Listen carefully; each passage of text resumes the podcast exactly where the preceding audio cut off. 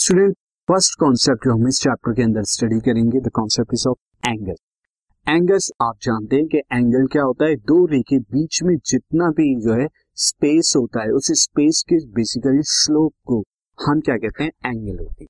तो angle is a measure of rotation या हम कह सकते हैं कि angle is a measure of rotation of given ray about its initial point initial point से जब कोई रे रोटेट होती है तो उन दो, एक तो इनिशियल पॉइंट और एक उसकी फाइनल पोजीशन वहाँ के जो बीच में जितना भी रोटेशन होता है, आप बेसिकली उस स्लोप कह सकते हैं, वो एंगल होता है।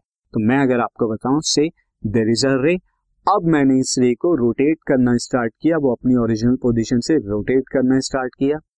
तो देखिए, अब तो पहले क्या था स्टूडेंट पहले यहाँ पर ये इसकी इनिशियल पोजीशन थी। अब इनिशियल पोजीशन से मैंने रोटेट किया और रोटेट करने के बाद मैंने यहाँ पे रोटेट किया और ये इसकी फाइनल पोजीशन आ गई। तो फाइनल पोजीशन में आने के बाद अब ये जो बीच में देख रहे हैं आप, ये जो स्लोप है, ये हमारा क्या होगा? एंगल और इस एंगल को जनरली हम थीटा या फाई या कभी कभार अल्फ़ा बीटा से जो है, हम यहाँ डिनोट करते हैं। तो ये एंगल होता है। अब एंगल में मैंने आपको बता दिया कि इनिशियल साइड क्या होती है। Initial side initial side is the original way which is to be rot जिसे आपको रोटेट करना है, जो कि यहाँ पर ये है इनिशियल पोजीशन पे इनिशियल साइड और उसके बाद आपकी टर्मिनल साइड कौन है? या टर्मिनल पोजीशन फाइनल पोजीशन आपकी क्या है? The final position of the ray after rotation जो आप फाइनल पोजीशन होती है रे की देयर इट इज़ ये क्या होती है? ये आपकी फाइनल पोजीशन जहाँ पर आपने स्टॉप किया आफ्टर रोटेशन तो ये होते हैं। और इन दोनों के बीच में जितना स्लोप क्रिएट हो रहा है दिस इज़ एंगल सो यहाँ पर अगेन मैंने एक एग्जांपल दिया है कि इनिशियल साइड थी ओ ए और इस ओ ए को आपने क्या किया? ये ओ ए थी। मैं अगेन यहाँ पे बना रहा हूँ। ओ ए को रोटेट किया आपने। रोटेट करके आपने अगेन यहाँ पर बी पर पहुँचा दिया। तो पहले ए पर थी।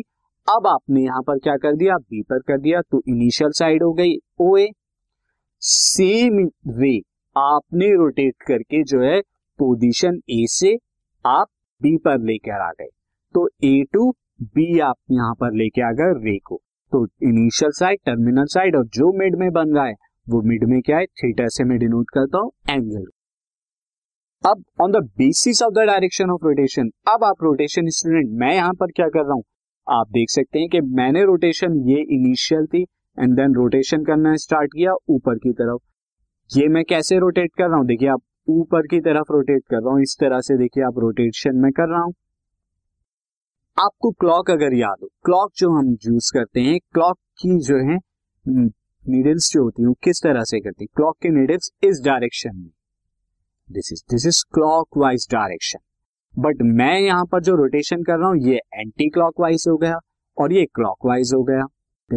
तो दो तरीके से आप रोटेशन कर सकते हैं। आइदर एंटी क्लॉकवाइज और क्लॉकवाइज सो ये दो तरह के डायरेक्शन हमारे यहाँ पर हो गए क्लॉकवाइज एंटी क्लॉकवाइज तो अब इस रोटेशन के बेसिस पर भी एंगल को दो बार, दो जगह क्लासिफाई किया गया on the basis of direction of rotation of the initial side we classify angles in two category हम दो कैटेगरीज में क्लासिफाई करते हैं one is positive angle and another one is negative angle तो कब पॉजिटिव एंगल कहा जाएगा, कब नेगेटिव एंगल कहा जाएगा?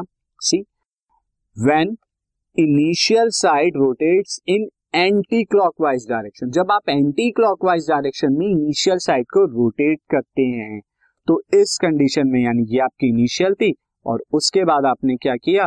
इसे रोटेट करके यहाँ पर पहुँचा दिया। तो आपका डायरेक्शन कैसा है? डायरेक्शन इज़ स्टूडेंट यहाँ पे anti clockwise there is direction is anti clock ये डायरेक्शन क्या होता है? एंटी क्लॉक वाइज बट अगर आप क्या करें? क्लॉक वाइज के अंदर यहाँ पर करें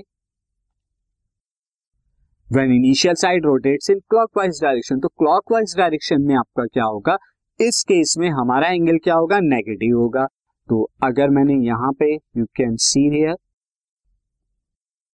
here ये इनिशियल साइड थी ओए और इस ओए को रोटेट करके मैं नीचे की तरफ़ आप लेके जा रहा हूँ और आप इस केस में देख सकते हैं कि मेरा डायरेक्शन यहाँ पर क्या ये डायरेक्शन है।